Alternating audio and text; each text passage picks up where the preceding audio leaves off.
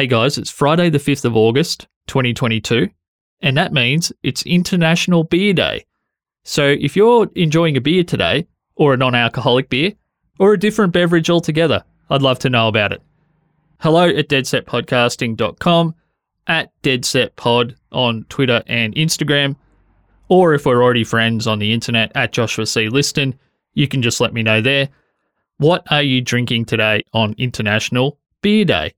Righto, guys, enjoy that beverage and talk to you again soon. Bye bye.